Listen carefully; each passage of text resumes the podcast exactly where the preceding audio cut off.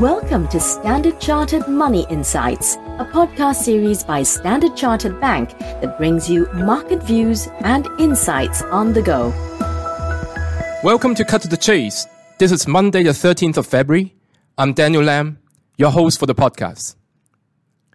The upcoming Valentine's Day, as it appears, is probably going to be a blue Valentine for me because it's crashing with my weekly tournament chess night.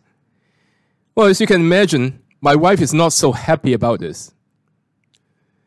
But for many investors out there, this Valentine's Day could be blue or red, dependent upon the outcome of the release of the US CPI inflation figure, which will come out on the same day. Now, the stronger than expected non farm payroll report earlier this month set off a chain reaction across financial markets, including a repricing of FOMC rate hike expectations, a reversal of risky asset prices, and an increase in cross asset volatility. Perhaps most importantly, US rate cut expectations have been reduced.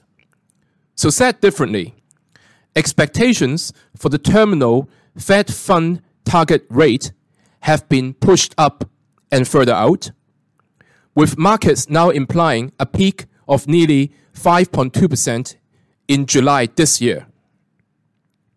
Hence, the upcoming US CPI release on Valentine's Day is taking on added significance. It needs to meet consensus expectations of a further decline in inflation, or markets could fall further. The more the FOMC is compelled to extend the rate hiking cycle and postpone rate cuts, the more likely it is that the US will experience a hard landing, requiring more aggressive rate cuts later. So US rate cuts could still be very aggressive once they come, but they may also start from a high level. So that means the next CPI report has become binary. Markets will either breathe a sign of relief or risk aversion will accelerate. Now, looking at the technicals, S&P 500 index towards the end of last week broke the key support level at 4100 on Thursday and it failed to recover that level on Friday. So that's very significant to us. As a result, we will trim any overweight allocations in US and Euro area equities. And equity investors may consider rotating into Hong Kong and China equities, particularly if the Hang Seng Index reaches key support level that we've been highlighting, which are 20,300 and 19,300.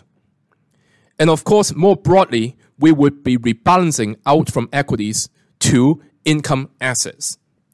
Now, for those looking for better entry levels, the next key resistance level for the US 10 year yield is basically 3.9%.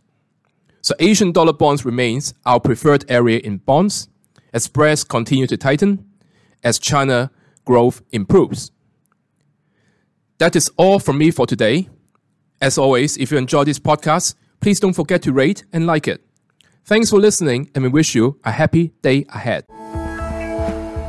Thank you for listening to Standard Chartered Money Insights, a podcast series by Standard Chartered Bank. For more details on the latest market insights, subscribe to Standard Chartered Money Insights.